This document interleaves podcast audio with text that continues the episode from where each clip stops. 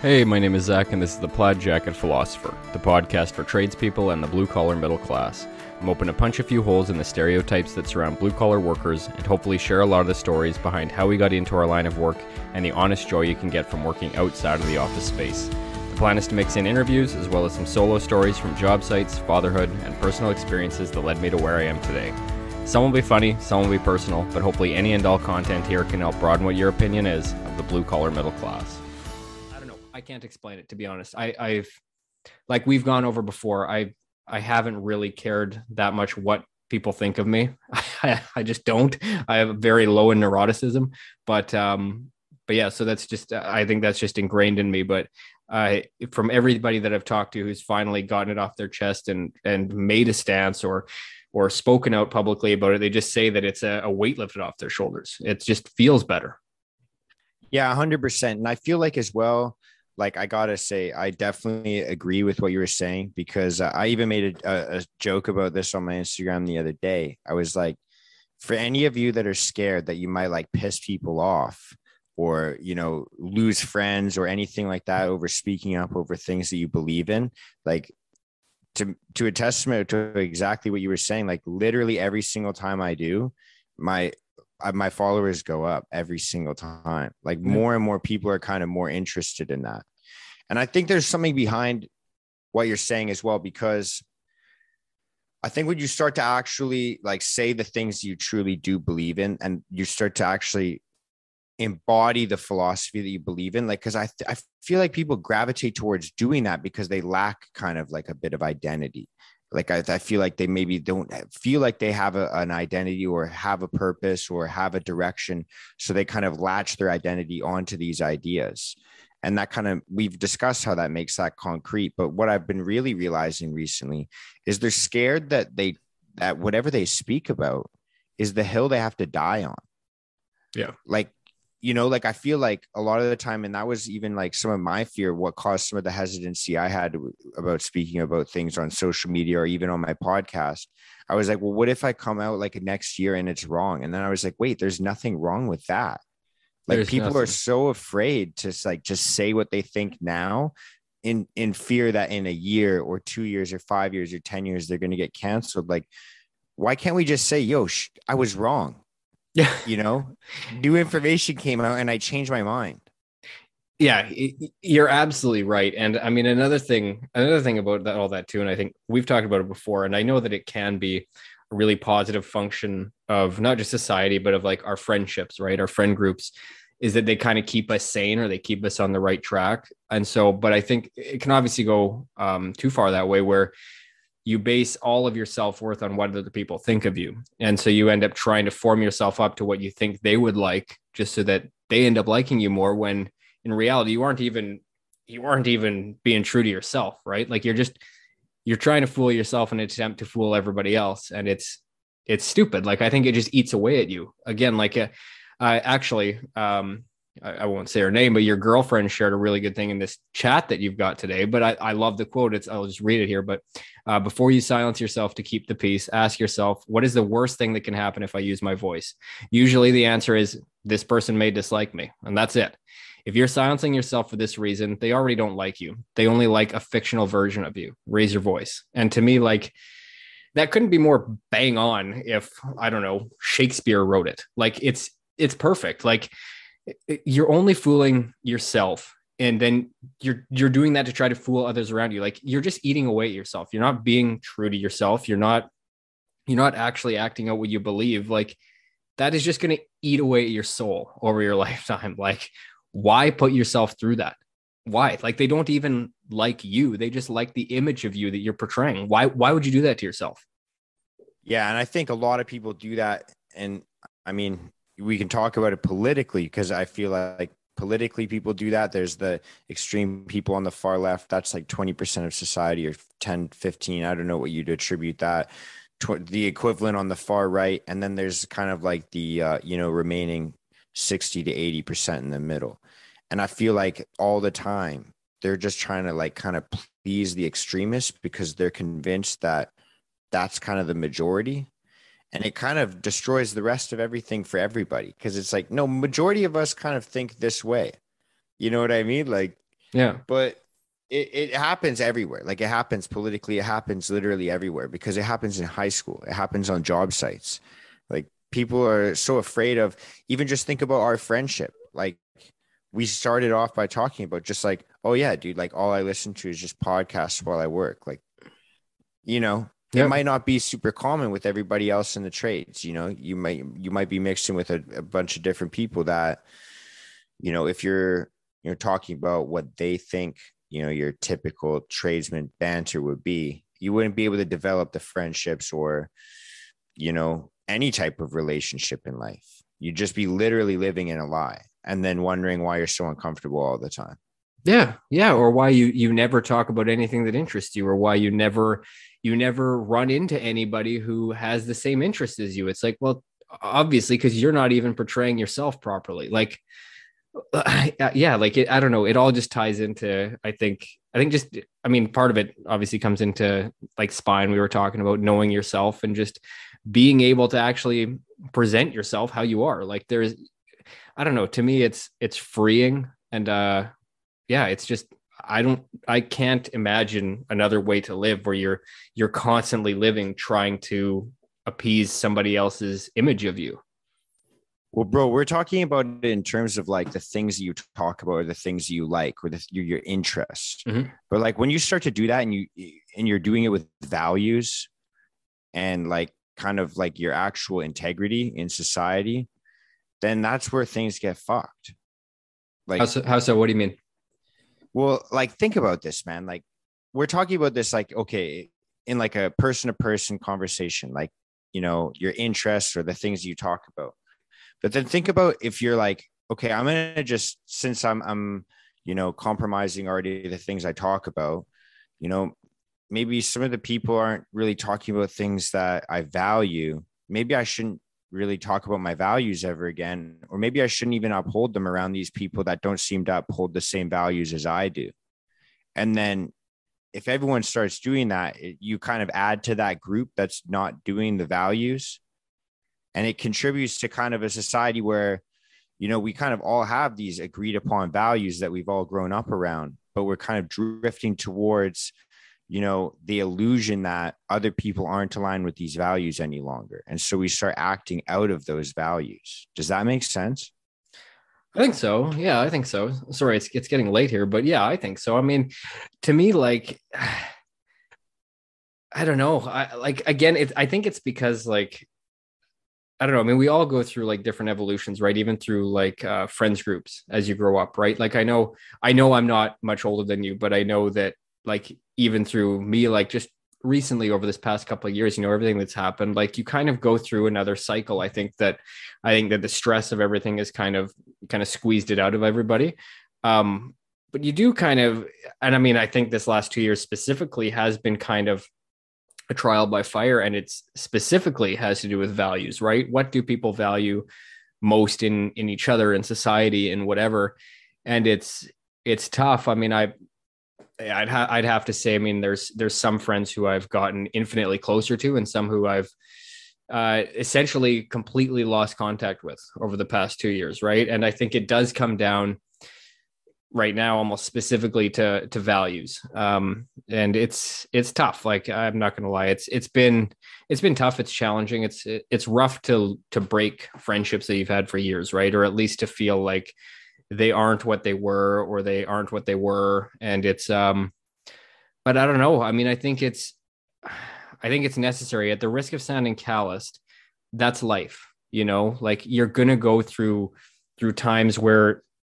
situations change, friends change, your surroundings change. I mean, maybe it's uh, moving somewhere, or maybe it's you know starting a new job, or whatever the case may be. Like, I mean, how many times have you had friends that you thought were inseparable at work, but after you realize it was really the job that kept you guys together. Like, and I, I, have countless friends like that. I have people who I can still now, if I pick up the phone, call them, we'll talk for four hours and it'll be like we never missed a step. But we just don't see each other anymore because you know work is what bound us together and what kept us going but you know so i mean i think it's i think it's a fact of life. And again without trying to sound calloused it, it just happens. And you know whenever it does happen i think you end up learning more about yourself and learning more about who those friends are that really do hold the same values as you at the end of it.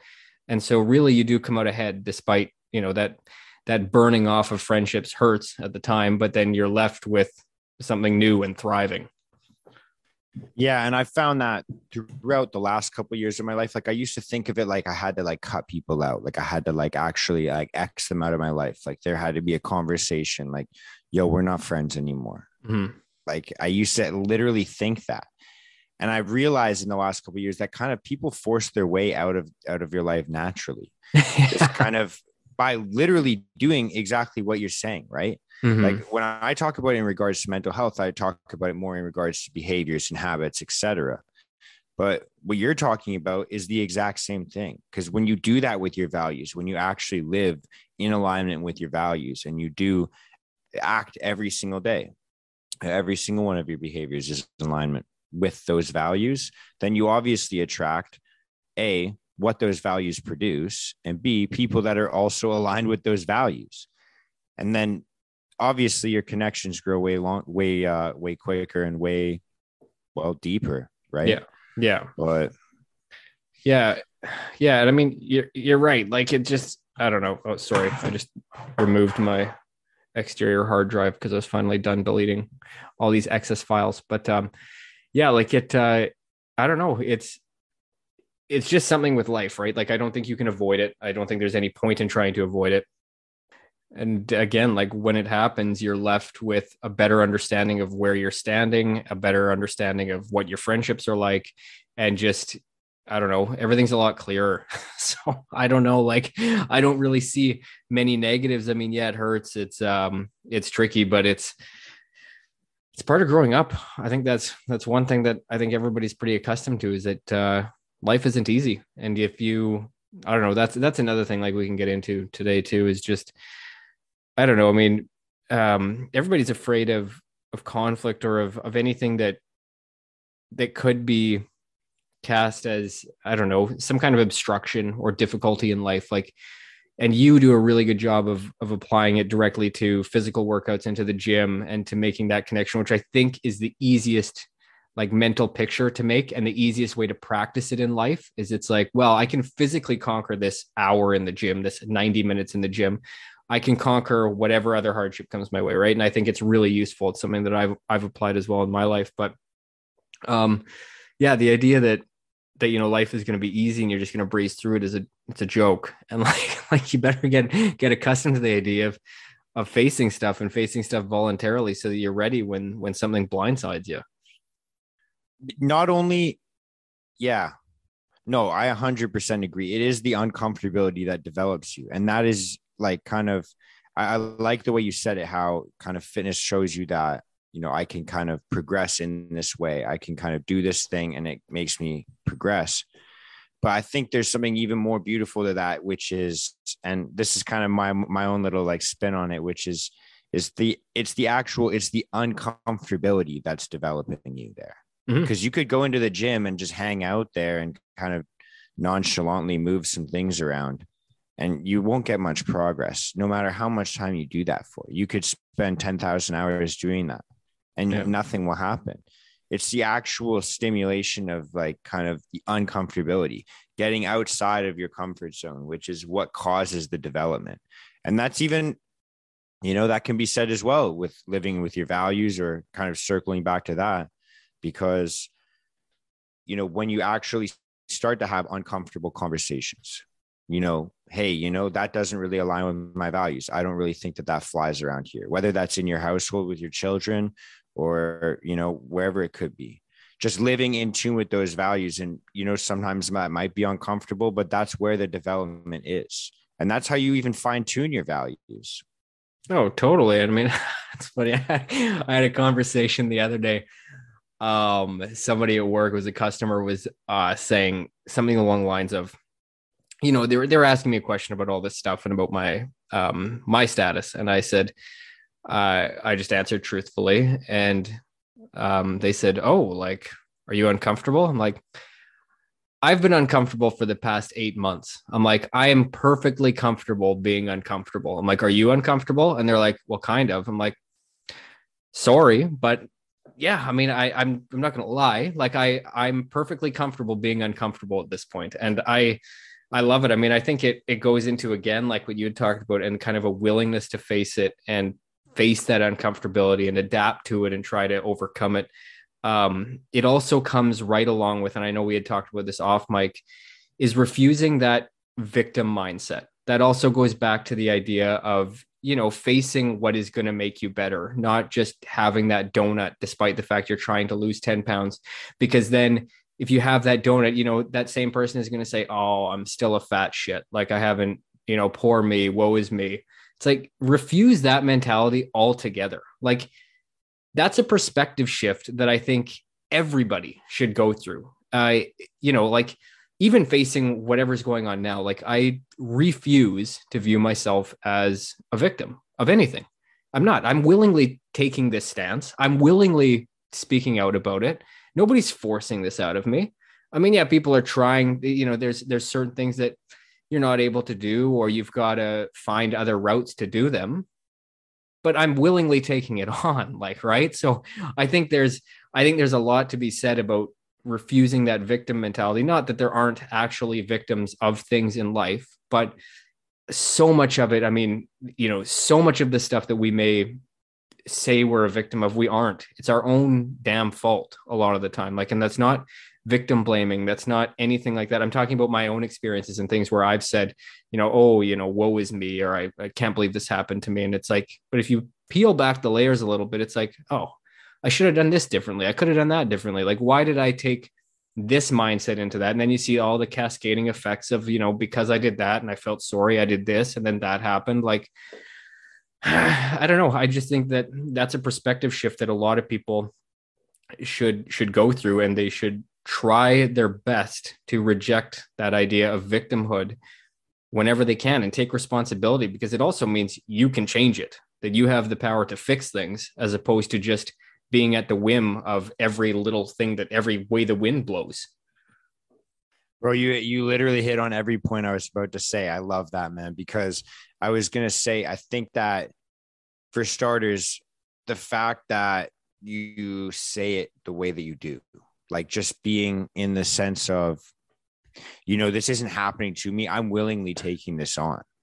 Yeah. Like I, I'm not gonna accept the fact that, you know, someone's going to do this to me you're like no no no i'm i'm doing this to myself. I'm proving a point. Like if you don't understand that so be it. But i'm doing this like this is inside my head. This has nothing to do with the way that you look at me or the way that you look at yourself. So i like that kind of the way that you you take that stance. It actually even changes the way how i look at my life. I like the way that you said that. Well and it but, shifts the power to you right? Like because you're in control of the situation. And like, I don't know. Yeah, go ahead. Sorry. I just wanted to point that out too. No, I love that because that's actually what I was going to touch on next is I feel like the word victim in and of itself has been fucking hijacked. Like I feel like when you hear about the word victim, like what's the word victim supposed to mean? It means someone was like a victim, like of a crime maybe or something that happened to them, right? Like if you're like a victim of burglary, like you didn't control the fact that you were you had your stuff stolen but then what next? Like it's not like everyone in the community just gives you all their shit. Exactly. Like, you're just supposed to go about your life and get like go out and get some, like go and get some more shit then. Well, yeah. And I mean, like, and I to me, it's more just the idea that we can be a victim of everything, you know, like um, I don't know, I, I can't even think of it of an example right now. Uh I don't know. I mean, even even recently I was in a little car accident and uh it was nothing like nobody got hurt, but you know, I could have said, "Oh, I'm a victim of circumstance," even though actually in my case, I rear-ended somebody, so it wouldn't be. I, am not. I'm not a victim in any way, shape, or form in this. But uh, you know, I have been. Uh, I have been rear-ended before, and when I look back on it, you know, sometimes it was because I braked late, or I, you know, there were. I had influence into that that circumstance as well, and so to me, it's just you know, now it's something that I can learn from. It's not something like, oh, every time I go on the road, like I might get hit. Uh, like somebody's going to hit me. It's like, no, like I can do my best to mitigate this situation. Like I have been hit before and, you know, I played a role in it. So I'm going to correct that. So now moving forward, there's a less likelihood that I'm going to get hit. Like, and again, not saying that there isn't, there aren't legitimate victims, people who just, you know, you, stuff happens. Stuff happens to everybody. You know, where we all do have legitimate points of victimhood in our lives, but it's trying to wrestle away the power in as many of those situations as you can and try to learn from it, take responsibility for your part in it, and then use that to adapt and get better. Yeah, hundred percent. That's what I was going to say as well. I want to I want to circle back to what I said as well. I don't. It's not that I don't believe that the community shouldn't come together or anything. I'm right. just saying that you're not entitled to that. But right. um, but yeah, I like what you're saying about car accidents as well. Because even using that analogy, it's not like when you're like when you get into a car accident, you're like, oh, I'm not going to go drive because I might get in an accident because I got in an accident before. Mm-hmm. It's like, well, now you actually know what to do in an accident. Like I literally, I remember listening to your episode where you talked about rear-ending that guy, right? and I remember you talking about how kind of like you guys didn't know how to handle the situation, and that's fucking awkward as shit, dude. Like that in and of itself is so uncomfortable. But now going through that experience, it's not like you're like, oh shit, what if I rear end someone and I don't know what to do again? Mm-hmm. Like you know what to do now. yeah. Yeah. You know what I mean? Like it's like you know what to do in case that happens again. Because like you said, life throws curveballs, man. It's not like that's your last fucking accident. Real talk. Yeah. You know, like at least now you know what to do. And fuck, dude, you got four boys. You're gonna deal with another four first accidents, man. Like, no, for sure. Yeah, for sure. They're they're wild they're crazy. But uh yeah no it's um it's just interesting to me. Like i think it's just it's a perspective shift especially with with everything that's going on nowadays because i i hear it a lot like um i mean you hear it too all the time like oh i'm a victim of this. I can't do this. I'm not allowed to do this. They've taken this away from me. It's like no like look at all the other things you can do. Like for me for example i've tried to use that time to well uh, remodel a bit of the house to uh, spend more time with the kids, to read a whole hell of a lot more. I mean, yeah, there's certain things I can't do. I also saved money by not going out, you know, for four meals a month. My wife and I would go to, for dinner. Uh, there's money in my pocket. Like I, I, I don't understand. Like I could take the perspective of, oh, I'm not allowed to eat, and but uh, like it, it does me no good. It does me no good. And if I wanted to, I could change that. I could change that in, you know, one trip to the clinic. If I wanted to, I could change that in there we go. Now I'm magically allowed to eat inside again. I just don't want to. I can take that, take that power, and you know it's yours. It's it, you're not a victim of anything. You're you're a you're the master of your own destiny, like 99.999 percent of the time. Uh, apart from the the odd catastrophe that'll strike people, but uh, why dwell on it? Like there's actually, I, I, know I've talked about it a bunch of times, but um, I should post the link again, or if anybody's searching through my socials, you can find it. But there's a there's an episode called or there's a there's an article called the evolutionary advantages of victimhood. It's by quillette magazine. It's incredible. Actually a lot of the studying was done at ubc which is the university of british columbia which is close to both of us closer to you than me but um, it's um, yeah it's it's an incredible article and it goes through the evolutionary advantages now that we place on victimhood and you know the kind of the social stock that we get from it by being the weakest person in the room or by the most disadvantaged person in the room. And it's a fascinating article. Like i'm not going to get into it because i'm not a i'm not a social behaviorist or or a sociologist or anything like that but look it up. It's uh it's incredible. Yeah i just i feel like and i just i don't know how to word this exactly but i feel like there, there this must have been like uh, relevant, or I mean, it, it must have been in every single generation. But I feel like our generation is the worst for this. Do you know what I mean? I feel like every generation says that. I guess is a better way to say this. Oh, that says like that we're the worst. Generation says that their generation. Yeah, yeah, yeah. But I feel like we're the worst for this like victimhood bullshit, man. I think a lot of it's social media, right? Like we're able to convey it. And then and then i mean you feel good getting the oh i'm sorry or feeling you feel good getting the recognition for it. And then you feel good for giving the recognition.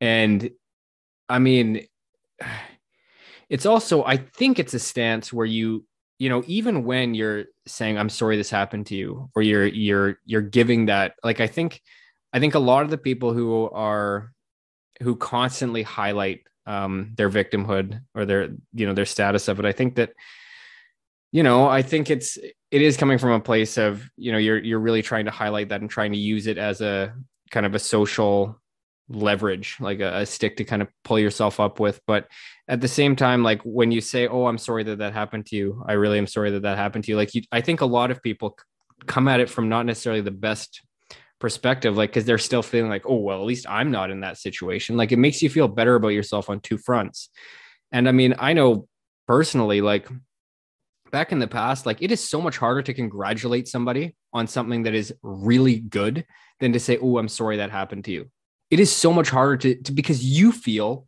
your own shortcomings in it too. So there's like, I don't know. I, I think it's a bit of a, a double-edged sword there because it's it's really easy to say I'm sorry that that happened to you while still feeling like at least that didn't happen to me. I mean, nobody's openly going to say that. You're never going to say that. But I think that there is a part of that that that comes out in that because then it's so hard to say, "Oh, congratulations," or "Oh, I'm happy for you" when somebody got something that maybe you wanted, or maybe deep down you're jealous of and you're not actually happy for them like i don't know i think i i just i'm trying to not ignore people's points of real victimhood where where they really are you know something terrible happens i mean um i think that needs to be you know we need to come together to support those people but i'm i'm trying to make more of a point of congratulating people on points of value in their life and like to really be happy for them not to just say congratulations or oh i'm happy for you and then deep down be like god damn it like i wish that that was me. Like again so much of this stuff comes down to perspective.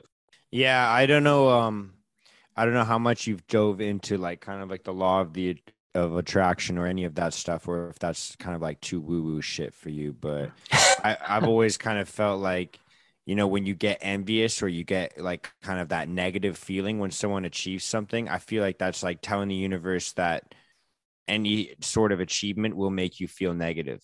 Like I feel like that's kind of the way I look at it. And then the same thing goes for like when something happens like positive, like say like your podcast blows up and you get 100 million subscribers on YouTube, even though you don't even have a YouTube channel. And I feel envy. Like what I'm telling the universe at that point, or God, or however you want to look at it, is like that getting that would be bad. Like that's the way I kind of look at it. But I think that regardless of the way you chop it up, I think that you know the ability to look at someone that gets something that you'd like or something that they'd like and it makes them really happy and look at them even though that's not you and feel happiness is like kind of the erosion of the flawed thought that we're all separate from each other like i think that what you're doing right now and what you're saying is like there is no other. Like I'm just happy when other people win because I love winning. Mm-hmm. Like I I just love victory and I love, you know, prosperity in life. And so when other people get that, that makes me excited. I love humans. Like that's what you're saying, you know? Like and I don't understand how that's not a thought for all of us. Or why we have to even try and make that a thought. You know what I mean? Like why do we have to try and focus on that? Yeah, I don't know. We get so sucked down in envy. I mean, especially with social media now, right? Because everybody, we're always just showing each other's highlights and uh, uh that's it, right? You don't see the lowlights in people's lives, generally speaking. But, and I was going to say, even taking a different perspective on this when it comes to being happy for other people. I've been reading a lot of Ayn Rand recently, which um, she she basically comes from the standpoint that uh, selfishness is a virtue, and it's interesting. I wouldn't say that I would go I don't know. I, I wouldn't say that I would align with purely objectivism philosophy, but but she makes a lot of really interesting points. And like, you know, if you wanted to come come at this from a selfish perspective of why you should be legitimately happy for other people, I mean, for me, to you, for example, if your podcast blows up, I will not only be happy for you because you know I'm I'm happy that you're getting that success, but I'm happy because I'm on your podcast and we're friends. So if you blow up, there's a good chance I'm going to blow up too, or at least have more, a broader audience to be give, shown to. Right. So, I mean, like, there's so much stuff that like you can you can even take a selfish perspective on it and still be legitimately happy for people i don't know that when a rising tide lifts all boats you know that's a good saying. And it's something that you know if all of a sudden you get elevated you know your friends are going to get elevated too. I mean they know you. They're going to be experiencing a different lifestyle. They're going to be able to kind of ride that wave and hopefully that translates into their own success. Like i just think that there's so many different ways to look at it whatever way you want to slice it whatever perspective you want to take. Um you know being happy for people legitimately for their their successes in life and getting rid of that envy i think i think envy it's it's so big and it's so ugly nowadays too right? Like it, it just seeps into everything and it's because everything's on social media and you you see it everywhere. And i mean um yeah it's just if, if you can get rid of that if you can actually be happy for people even if it's for your own again your own selfish reasons be legitimately happy for people it, it's just it's a different way of looking at things yeah, and I think that even comes back to like you touched on this earlier, and I didn't want to jump right on it because it's kind of all I talk about. But you were like, um, you know, just trying to make that improvement in society comes down to just improving yourself, right? Yeah, and I think that that's kind of where this all uh, where this all kind of comes down to is like kind of, you know, when you feel envious, it's kind of the it's it's I mean, this isn't the main reason, but I feel like part of the reason is because you feel like you're not really capable of achieving that thing yourself, right? Like when when I hear about, you know, for example, like this is just me, like when I hear about people that are young and they they're young homeowners and they buy a house, I'm like, man, that like almost seems unachievable for me. So there's this part of me that wants to feel envious right? But then I think back and I'm like, okay, but I've made myself uncomfortable and I've achieved X, Y, and Z. Like, if I know that I can keep scaling my goals bigger, then I could achieve that thing. Mm. You know, but nobody's interested in starting to look back and, you know, they want to point the finger at how they can improve society, but they don't want to improve themselves. Right. And that's why they kind of feel that kind of you know, because they never try to improve themselves, they never do improve themselves. And of course, they never feel confident. So, of course, all they're going to feel is that negative energy or envy, right? Like that's kind of where it all boils down to. Yeah, and that self sabotage is real. Like people, you will self sabotage your own your own dreams, your own goals, your own uh, ideals all the time. Like if you let it, right? If you let yourself do that. And I mean, I don't know about you. Like, it's funny because I I'm I'm really not a big motivational guy. Like if you but I know that everybody else gets motivated differently, right? Like even this morning I had to get myself going because my wife and I are working on this pretty big task, this pretty big goal and it's going to require a lot of work and it's a lot of moving parts and um and I need to really berate myself to get myself in gear. like it's it's not even like it's not bringing myself down, but it's like I, I don't know, like I that's another thing too is that i think um i think everybody has you know you have a different driving force too right? So when it when it comes down to trying to get to those goals i mean sometimes it is like digging deep and kind of lashing yourself across the back like like i do. Like i I, I could never run a motivational podcast because if I tried to motivate anybody else like I motivate myself, it would just come across as me yelling at people because it's like I'm in my podcast, bro. Yeah, I am my harshest, harshest critic. Like what I have to remind myself of is how many times I, I, uh, you know, I pussied out and I didn't do something and then regretted it. And it's like, uh, I don't know, but I mean, like you're right. Like everybody has their own way of doing it, but but being envious is never the way to go about it. It's it's about taking taking personal responsibility about recognizing your own input in it because that's the only thing you can ever control.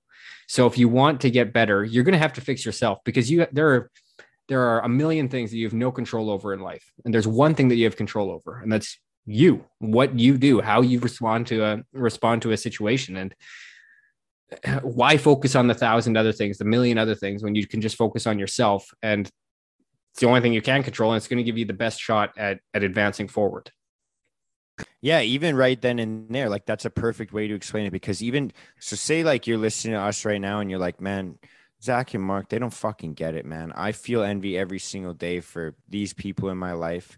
Like, fine then. If you're gonna feel envy, if you're gonna feel anger, if you're gonna feel any emotion, then use that as fuel. Use that as your motivation. Mm-hmm. Like, why not use that envy to be like, man, I'm gonna make those motherfuckers jealous, man. Yeah, you want to prove them wrong? Do it but what do you have to do to prove them wrong? That, that, like again it doesn't matter what your motivation is. It doesn't matter what gets you out of bed what gets you amped in, in the morning. Like just focus on what you can do and whatever your motivating force is whatever. You can deal with those demons later but at least get yourself into gear out of bed and going at something. Dude I, I love that you said that uh you're like you want to prove them wrong, then do it. it. It literally reminded me, dude. I forgot I completely uh, posted this earlier. Mm-hmm. I um I would I even said earlier, not on the podcast, but I said, you know, people are they claim victimhood or they they they are shouting it from the rooftops to try and get attention. But the real way to get attention is to do something that people want to fucking pay attention to. Mm-hmm. Totally. Totally. Yeah, I, I completely agree. I mean, it's. I mean, I think we're like we're almost at the risk of repeating ourselves at this point. I mean, I think it's funny that you had said that too. Is that you always talk about the same thing, and you you wanted to glaze over it earlier because, I mean, I do the same thing. Like I think, I, I think that's something that uh, that I think I'm just kind of getting used to now. Is that, I mean, the more podcasts that I listen to, the more the more of the same stuff I've kind of picked up on. And not that it's a bad thing. Like maybe that's the perspective you like out of somebody. And maybe the fact that they can tie that into everything is good. Um, but yeah, you're right. Like do something that people will take notice of, do something to be recognized for, do something that you're proud of. And then, I mean, if you're proud of it, other people are going to be proud of it, or other people are going to want to do it. They're going to take notice of it. Like, again, it can be for selfish reasons. It, it can be for whatever reason you want. You know, deal with that issue later, but at least get yourself driven, motivated, and moving forward to doing something. Like, I, I don't know. Uh, like you had talked about, just the it, it ties into cowardice, to not having a spine, to not doing what's best for yourself, to to just sitting there and you know being a jellyfish, just going with the motion of the ocean. Like it take control of something. If you want to get over that feeling of apathy and and that you you aren't enough like you are enough. Just you just have to do it. Like you know at, at the risk of sounding crude like give your nuts a tug button and go. Like just just go. Oh, dude i love it man. And i dude i keep thinking like i'm like trying to think about like if it was social media that brought this but like why i feel like cowardice and and kind of virtue signaling are like the two things that we kind of are dealing with at the moment. Like i feel like that's kind of the the foundation for every problem right now that we're facing in society like those two things. And i think they kind of are basically the same thing in the in and of themselves. I mean kind of go hand in hand. I mean i mean maybe like i I I try not to kind of get like how did this start? That's what I'm saying. Like how did this start? Like this oh. like virtue signaling and and just like kind of like this cowardice of not wanting to speak up about what you actually believe in. Like how did this start, man? Well, I think virtue signaling comes along with um with social media because you can take a stance or say something without actually doing anything, right? I mean, you look at the you look at the protest movements, you know, of the of the hippie movement of the 60s or of, you know, like all these different revolutions through history, like you weren't you weren't just um like you actually had to do something. Like you you had to back your words up because you weren't able to just post it on social media and then people think that you're doing something great you know you're virtue signaling you're you're ooh look at me. It's like no you were actually out there on the front lines doing something. Like you were protesting the wars. You were uh you were arguing for you know gay rights. You were arguing for you know an end to segregation but you were on the front lines you were doing it. There was no virtue signaling. You were actually a part of a movement. And i think that deep down like and i don't think that i don't think that everybody who virtue signals or probably even the majority of people who virtue signal do it from a bad place i really don't like i just think I think that a lot of us want something to fight for. I, I really do. Like it's something that, you know, we want something that that we can stand for, that we can that we can be proud of, that we can that's bigger than us, right? Something that is worth striving towards. And I think a lot of people get lost along the way, and some people are just jackasses who virtue signal and have no skin in the game, have no real interest in it or no understanding of the repercussions of it or what else is going on. Like, of course, there's going to be those assholes, but um, in general, I think that I think that people want something to strive for. I mean, I know, I know, even in myself, like, and I've had I've checked myself a number of times on this. Like, even when it comes to this whole anti-mandate thing, like, am I just doing this for a cause? Am I just doing this because I want to be a part of something bigger? Do I think that maybe this is something bigger? And does is this is this just the end? Like, is this not a means to an end? Is this just the end? Is the end the purpose of feeling like I'm part of something? And I've checked myself multiple times and I I don't think so. Like this is the means to the end. The end is is the realization of bodily autonomy. Like that is what I want to see. It's not my end goal isn't just to be a part of a movement. My end goal is to actually see this this fulfilled, this this done. Um but like it's intoxicating. I mean, it, it's real easy, right? Like you see people online who kind of they wait to see where where the discussion is going, right? Like at the beginning, they're all stay at home, save lives. And then I'm not I'm not talking about the people who legitimately change their mind, who have a who have a change in opinion, because you can tell that too. And there are a lot of people like that. But but there's a lot of people who, you know, it's stay at home, save lives. And then it's like, oh no, like, you know, freedom. And and it's but it's you can tell the difference between like the virtue signalers who are just going with whatever public discussion is and then people who you know some people do legitimately change their mind and some people are just in it for the sake of being a part of a movement and being a part of a cause. I mean it's the same thing that happened and i was at it in the 2011 stanley cup riots. Like i, I didn't take part in the riots. We were downtown. We ended up going back to my buddy's um, apartment. But you know there were people there who were there with the end goal of starting a riot. And that was a very small minority you know? Like if you look at the population i think of of canada. I mean there's there's 10% roughly is what they're saying 10 to 20% of people who who aren't vaccinated who really are taking this seriously. And of that 20% probably 10% of them are just doing it because it's a political stance or it's a stance they want to be a part of a movement. And maybe half of them you know the other 10% of the country is saying like no like i really do believe in this. And then there's probably another 20% of the vaccinated individuals who believe in the science of the vaccine but but believe that this movement is just, it's worthwhile, that bodily autonomy should be maintained. Um, but again, going back to the the riot, I mean, there was a small minority of people who just wanted to start a riot. That was their end goal. There's a lot of people there who weren't there for a riot, but they got swept up in the momentum, and then that momentum carried them, right? And they, you know, just get tied up in what's going on, and they want to be a part of something, of something exciting, some form of excitement in life. Because I mean, we don't really have we don't have the same kind of conflicts that I think we used to, like past generations did. I mean, they were worrying about World War One and World War Two and real shit, like real life or death shit, or you know, the social movements of the 50s, 60s, 70s, like real shit that had real consequences. And now, you know, I mean, I think I think it's enticing. I think a lot of people, and again, I don't think it's coming from a bad a, a bad or a malevolent place. I think people just want to be a part of something bigger, and it's tough to find meaning nowadays. Like it for a lot of people, I think that's what people struggle with. I mean, you've you've read the book, I've read the book, Man's Search for Meaning by Viktor Frankl. It's one of the most fundamental books I think I've ever read in my life, and it's it's talking about how Viktor Frankl found meaning in life despite going through 12 different, I think it was eight to 12 different concentration camps. Like, yeah, yeah, he um he just he just uh did you did you see that there's a new book released that's a new translation of one of his other books? No, I didn't, but I'll look it up. It's uh it's called Yes to Life in, in spite of everything. Oh, that sounds like a good one. Yeah, it's pretty solid. It's more about his actual like practice, not his uh experience in the internment camps. Okay just literally about his practice and his uh, you know just dealing with patients. And um, i think what you're talking about kind of hits even in what some of the themes there.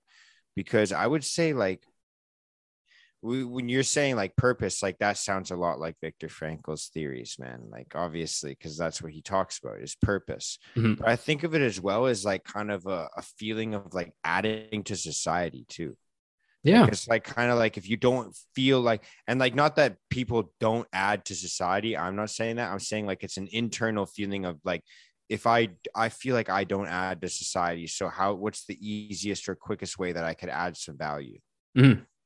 And again, like I don't think it comes from a bad place 99% of the time. You know, like I think I think people just want to they want to make things better and they know that things aren't perfect. And so they're just trying to find a way a lot of the times the easiest way that they they could make things a little bit better you know?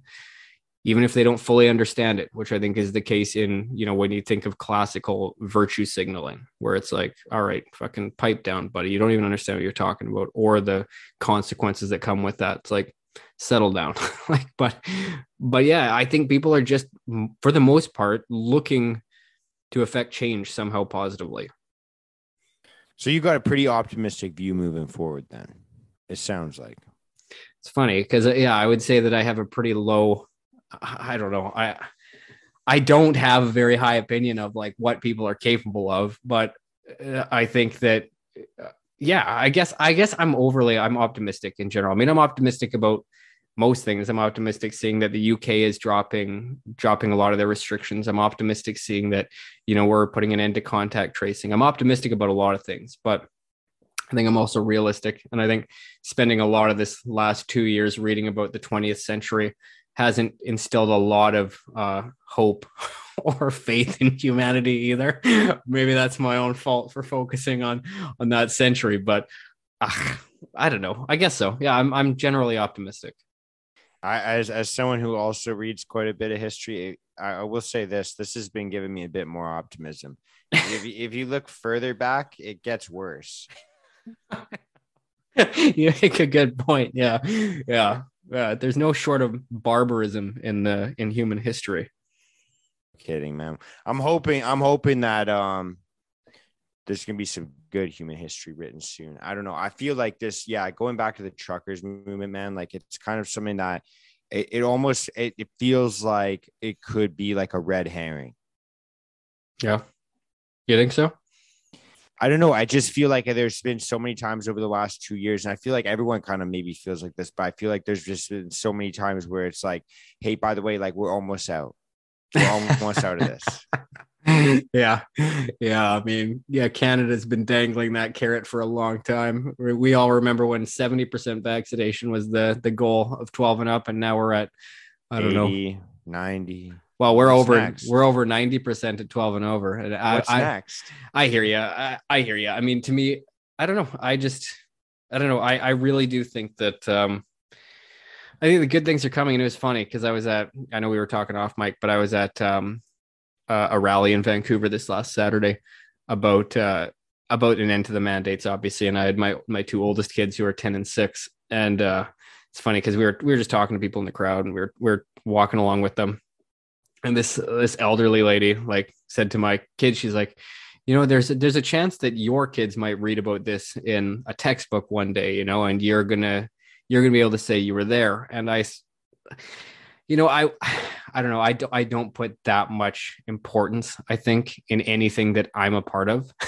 it's just because I'm more like, I'm more like anything that happens in my life isn't going to be that important. like that. That's just my view. Maybe it's self sabotage again, but um, I, I just, it, it dawned on me though. It's like, you know, that's, that's interesting. Like maybe, just maybe they'll have pictures from this or they'll talk about these rallies one day and my kids will be able to say to their kids or to their grandkids like oh i was there. Like i was there with your grandparents or with your great grandparents right? Like and i think i don't know it's cool. I think i am optimistic though of, of moving forward. I'm i'm optimistic with the way things are going and um yeah, I don't know. I I had never given much thought of it to being a red herring, and I I don't think I will because I'm just trying to stay optimistic. But uh, but yeah, I don't know. I, I just I just take it as it comes.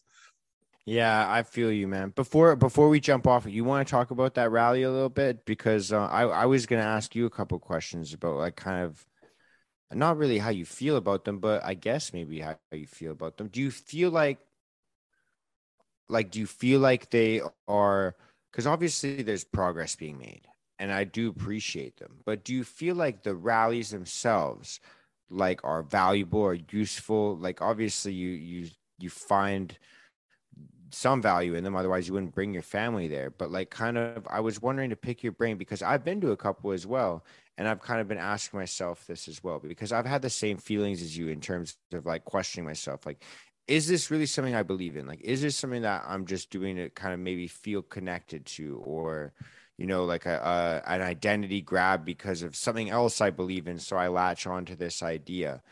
And then, you know, I find myself going to these rallies and I'm like, man, I used to laugh at people that would go to protests and here I am. Mm-hmm. Like, so I, I was kind of, I've, I've even kind of had this debate in my head, but I was wondering just so like for anyone else that's kind of having this debate in their head, like what like what do you what's the point of going there to just put it bluntly Well, to me, it's the same point of speaking up or of, of having an opinion on anything. It's to have your voice counted, right? It's to, to me, it's more than, it's more than anything. Like, yes, it's selfish in the sense that I, it, it kind of boosts your confidence. To me, it, it helps me feel like, okay, I'm not alone in this, right? Because it's really easy to feel isolated, especially in 2022 when everything is online, you know, um, it's, we just we just don't have those same social bonds at this point. We aren't allowed to to socialize the same way, all of that stuff. So to me, part of it is a um, is a socialization, a so, socialization aspect where I just like to know that there's other people out there who do think the same way. I'm not alone.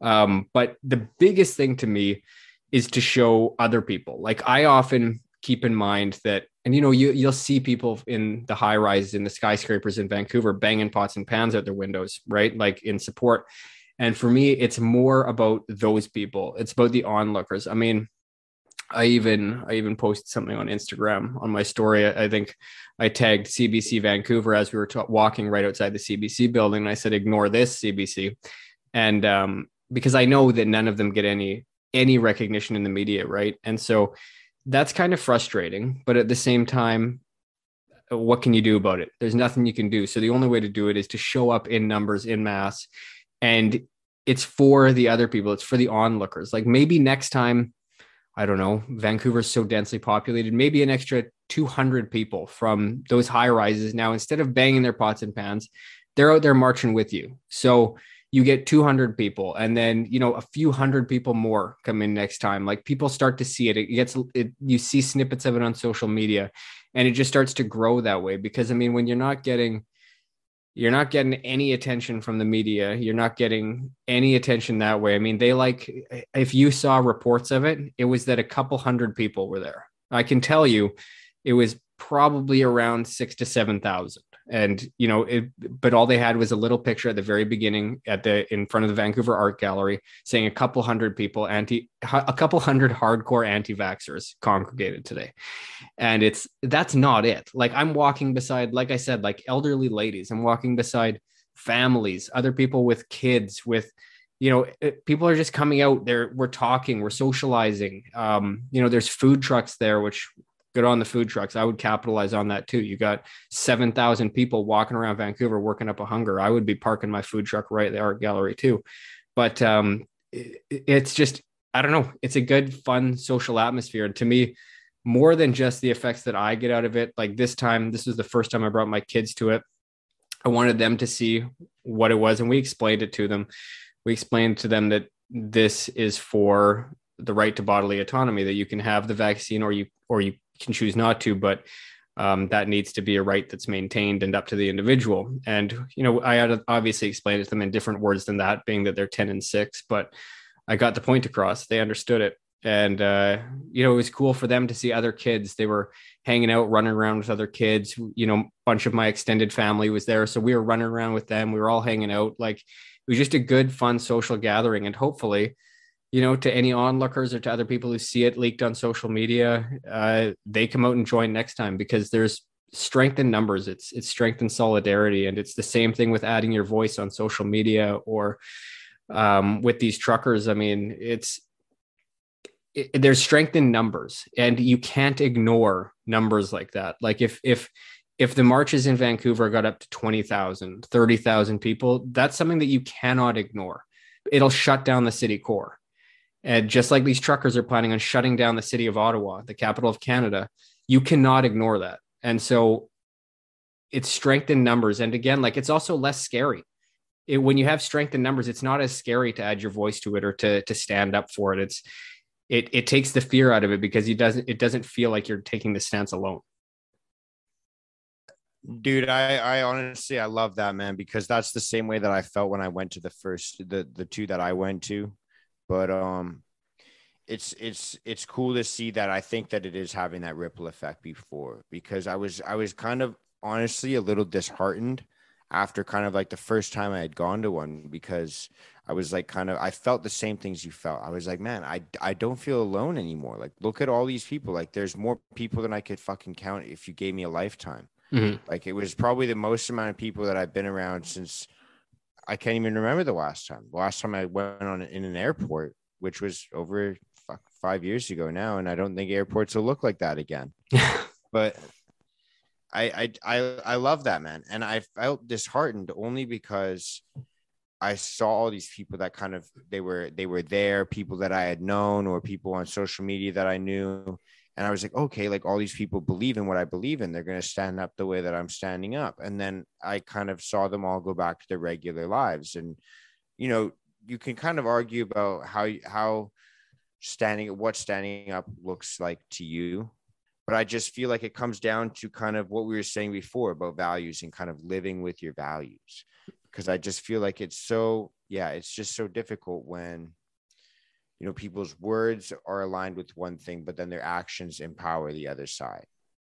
And it's it's such a difficult thing, but I think that we're kind of climbing out of that now when we see things like these truckers movements. Like I think that only things like that could have happened had the rallies happened first because they wouldn't have seen how much support they would get. Exactly. It's one step at a time. I mean, um, yeah, that, that's all it is. And it's it, like you said, like it, you can have different different ways of viewing like what does standing up mean? What does it count for? I mean, um, like you've heard podcast episodes that I have had with Carla that I, I really enjoy doing. Like, um, and we purely got connected because of because of speaking out about this. You know, like a lot of connections that I've made are just because speaking out you get in contact with like-minded people, and it honestly it emboldens you, right? Like, um, I think I said it even in the last episode. Like, I get lots of crazies now too, right? Like, it happens. It's unavoidable, right? It's unavoidable, but, um, but at the same time, you know, it, it it's good. Like, it, it's good. You, there's you start to get connected with a lot of like-minded people and you it, i don't know I, I don't i don't have anything bad to say about it i think since since just kind of speaking out more than anything like i just feel comfortable with myself like i i don't feel like i have anything left unsaid um and i think that's the most important thing you know i who cares what other people think if you can go to bed at night and you're comfortable with it and you'd feel like there's nothing else left on the table that you should have said or you should have done um, that counts for a, a, whole hell of a lot, even if it doesn't get recognized on social media. Yeah, and it, I mean that. Yeah, that kind of boils down to everything in life. Like that's kind of like, man, just did you try your best to do any everything to the best of your ability throughout your day in general, not just like in terms of like politics or making these huge, massive stands in society. Yep. Yeah, and don't worry about the numbers either. Like, don't worry if I don't know. I don't know. I mean, um, yeah, like even on social media, you'll get you'll get the odd person who shouts down to you or might delete you off social media or um, you know, just tells you to shut up or stay in your lane or whatever it is. Like at this point, like I said earlier, I mean, we're coming into year three. If this hasn't, especially as a Canadian with the the draconian mandates and the way that the, our government has cracked down on it, you're fucking lying if you say that this doesn't affect your life. And so, yeah, you've got a right to speak up about it. Every single one of us has been affected by this and is still being affected by this, despite the fact that I can turn on my TV, watch an NHL game, an outdoor game from Minnesota with 38,000 fans in attendance packed shoulder to shoulder, while you know our hockey arenas are shut down because nobody's allowed inside or you're allowed 50% capacity. It's eh, so if anybody tells you that you should just stay in your lane, you have nothing to say here. Yeah, I'm sorry, but fuck them because you do have a voice in this. This has affected our lives for long enough. Um, and uh, yeah, if you don't speak up now, then when? What are you going to wait till you're five? Like, what's stopping you? like, who cares? Like, uh, you know, you're going to break a couple of eggs. You're going to have a few, a few friends that you know change their opinion of you, but as long as you're being true to yourself. I mean, this goes back to the quote that we had read earlier that your girlfriend shared today. Like, as long as you're being true to yourself, I mean, like, why why bother lying just for other people's sakes? Like, you're just you're just destroying your own soul. Like, just just be true to yourself. Yeah, hundred percent, man. And not only that, but I'm just kind of thinking back because when you're saying things like, you know, it kind of not just sorry, I kind of lost my train of thought there, but I think when you're talking, what was I just thinking about? Dang, dude. It is getting lost. late. We're we're talking about um about just staying true to yourself, about you know, like speaking up, about um finding your voice, not worrying about, you know, if a few people No, you know what it was, man. I, I was actually just I got caught up because I was thinking about a couple of the other conversations that we had a couple weeks back. And um it just I it kind of crossed my mind when you were thinking about, you know, watching the hockey game and being able to kind of look at you know in america seeing how these people are just functioning in their regular everyday lives and then we're kind of being impacted by this on a daily basis and i think that when you're talking about everyone being impacted that was the thing that reminded me of what i was talking about or what i was thinking about talking about you, you have to forgive me. This will probably be the last rant I get to go on before my brain just completely shuts me down. Oh no, I, I was saying we're gonna have to close this out pretty quick. So yeah, go ahead. I, I was just thinking like this is something that impacts everybody. And we kind of got into this mess because we were kind of forced to not sympathize with people because we all should sympathize with people, but we were kind of forced to kind of over sympathize with a hyperinflated number of people. And I think that everyone kind of jumped aboard because we all are compassionate people we all do care about our fellow citizens. That's kind of the value that we have in Canada.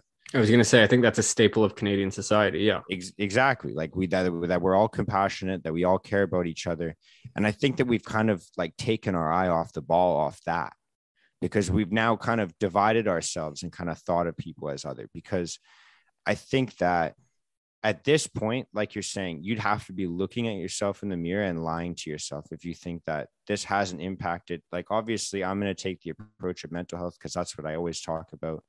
But everyone's been impacted by this mm-hmm. mentally, physically, like every in every way possible, financially, emotionally. Like, it, it's kind of time to just take a look at, you know, and I, I wouldn't even be like, I'd love to have every single mandate end tomorrow but that's not where I would even say like would make me happiest. Would, make me happiest would just be able to have people look at one another and be like, dude, I just want the best for us at this point and be able to just be able to look at the facts of how many people this is impacting on different levels that isn't always tangible. Like the, the actual impact on Canada for everything that's happened in the last couple of years. Oh yeah, like I, I, think it's uh I think it's torn apart the fabric of the country. I mean, you you talked about it there as othering people, but it's it's so true, and it's something that um you know Canada's always been a welcoming place, an open place to different mindsets, different beliefs, to different everything. You know, we've had medical autonomy, we've had um you have patient rights, you've got you've got you do have individual rights afforded by the Charter of Rights and Freedoms, but you know uh, that that just in case clause, I forget what, what exactly it's worded as, you know, that's really getting stretched um, to the point where it does feel like it's doing um, irreparable damage, I think, to the social fabric. Uh, and the unfortunate part of all of this, and I've, I've talked about it recently, is the remarks right from the prime minister, you know, referring to um, anybody who is unvaccinated as they, as them, as these people, as quite literally um, saying that they're, for the most part, racist, misogynistic, um, against progress, anti scientific. All of these terms, again, coming from the highest office in the country, emboldening people to hold those beliefs, emboldening that othering of people in Canada. If you substituted any classification of people, any group of people for unvaccinated, any group. I don't care what group it was, any race, any ethnicity, any sexual identity, and any anything. If you substituted any group for unvaccinated in that, that would be completely that would be unacceptable speak by any country standards anytime right now, right? But it's not because we've come to this point where it's fine to other people who have a different opinion on what is going on. And again, by changing the term of anti vax, it doesn't even solely mean people who aren't vaccinated. It means anybody who is against the mandates. That means anybody who is against childhood vaccination, um, despite the fact that they're incredibly low risk. Um, despite you know any of this stuff, if you hold any opposing views to today's current zeitgeist, you are othered and you are thrown into that group and there is no snapback for that. There's no no reaction nothing. It's it's accepted from the highest office in canada. And that's what what worries me the most. Yeah i've kind of come up with this this saying in the last like week or two and this is going to probably be the most clever thing i say all night but um I came up with this saying, man, and I don't know if I came up with this, but I this saying has been in my head for the last week. But the quality of a society is directly related to the amount of tolerance people have for other people that are different than them. Yeah. Yeah, I think it's I think it's very well said. I think that yeah, I think it's like I think it's a really good point. Like I, I feel like that's where we've kind of lost control of everything. Where like we've kind of gotten to the point where a we accept these labels that people kind of like in what world did we ever think of you know vaccinated or unvaccinated before two years ago like that mm-hmm. those terms i never I never thought of those terms before those things, but we've now allowed, like, we've just accepted, okay, th- that's the way we categorize society now. Mm-hmm. Like, it, it seems so insane to me. Yep. Yeah. And you substitute those terms for anything else, and it's they're complete no no words. You you cannot say that you can't classify people that way. But for this, it's fine. Yeah, and it's it's yeah, and in any other way like even just the way that like say like the lies have come down or anything in the media like it's kind of like if you were to substitute that in any other situation like if you were to be like yo uh, i'm in this relationship and this person lies to me all the time and because of that it kind of pushes my life in a really negative direction but they say it's for my best interests and for for the good of my health every one of your friends would be like, you need to get out of that relationship instantaneously. Like you need to do it tomorrow. And yeah. be like, I guess I should. Yeah. But for this situation, it's like, no, all's good, man. It's all good. All's good. All's good. Just keep listening to them. And that's the other thing too, as far as why it matters to show up in numbers and why I'm so optimistic about this trucker thing. We got to remind these fuckers who they work for, who their bosses are, because you know, it's real easy for them over these past two years to, you know, in Trudeau's case, to rule from his little cottage coming out on his front steps to a bunch of cameras and microphones every day um, from his ivory tower. You got to remind these people who they work for, who are their employers, and who they serve, because, you know, there is pol- politics was considered um, public service, right? Like you're working for the public. I don't think that I don't think that anybody, especially in the Liberal Party, or even for that matter, the official opposition party, the Conservatives. I mean, the, a lot of the discussion coming from the leadership there, it doesn't sound like they're they're keeping that in mind at all anymore. It's they know best. They are the rulers, and we're just lucky enough to have them watching out for us we got to remind these people who they work for, who their employers are, and that this title is public service. This isn't this isn't um, all-knowing overlord. You're a public servant. Start fucking acting like it. Hundred percent, man. I've got my own kind of theory on that in terms of how how uh, we should adjust the way that they behave, but uh, I we we can save that for another time. I just think they should be paid directly proportionate to uh, the economy of their jurisdiction. That's the way I look at it at this point. Yeah, it would snap them into line pretty quick. Could you imagine that municipal, like on a, on a city level, on a provincial level, and on a federal level, you get paid directly proportionate to the the economy of your jurisdiction. Like, what do you mean? I added three trillion in debt. Well, sorry, buddy. Your kids, your pay up. Yeah, your kids, your grandkids, your great grandkids are still going to be paying off your personal debt, buddy. So should have done a better job. Yeah, Alberta, for some reason, they fluctuate quite a lot. Hey, Alberta's the economic driver of Canada. We can't can't bully them too much. Without them, province of Quebec wouldn't even exist anymore. Yeah. Neither would the Maritimes. Yeah, no kidding, man. I don't think uh and looking at and this will be a shot at every other province, shot fired in every direction, but I couldn't pick a better neighbor than Alberta right now. No, me neither. They're the best. But uh, yeah, anyway, man, I should get off here. I'm dozing fast. Yeah, man. Well, my brain was only on for about half of this, so Thank you so much for your patience with me tonight, man. No worries. Uh, yeah, I guess we'll release this on both and uh, see what happens. Hell yeah, man. Well, thank you so much, man. Have a good night. All right. Thank you. You too. Peace out, brother. All right, everyone. That's it for today. I hope you found some value in this week's episode. If you did and are interested in more content like this, please rate, review, subscribe, and recommend the podcast to a friend. I really appreciate all the feedback you have given me to this point and look forward to hearing from you again. As always, the podcast page is The Plaid Jacket Philosopher on Facebook, at Jacket Plaid on Twitter, and at Plaid Jacket Philosopher on Instagram. That concludes this week's episode. Thank you so much for the continued support, and especially to those of you who reach out weekly with comments on each episode. Have a great week, and I'll talk to y'all again soon.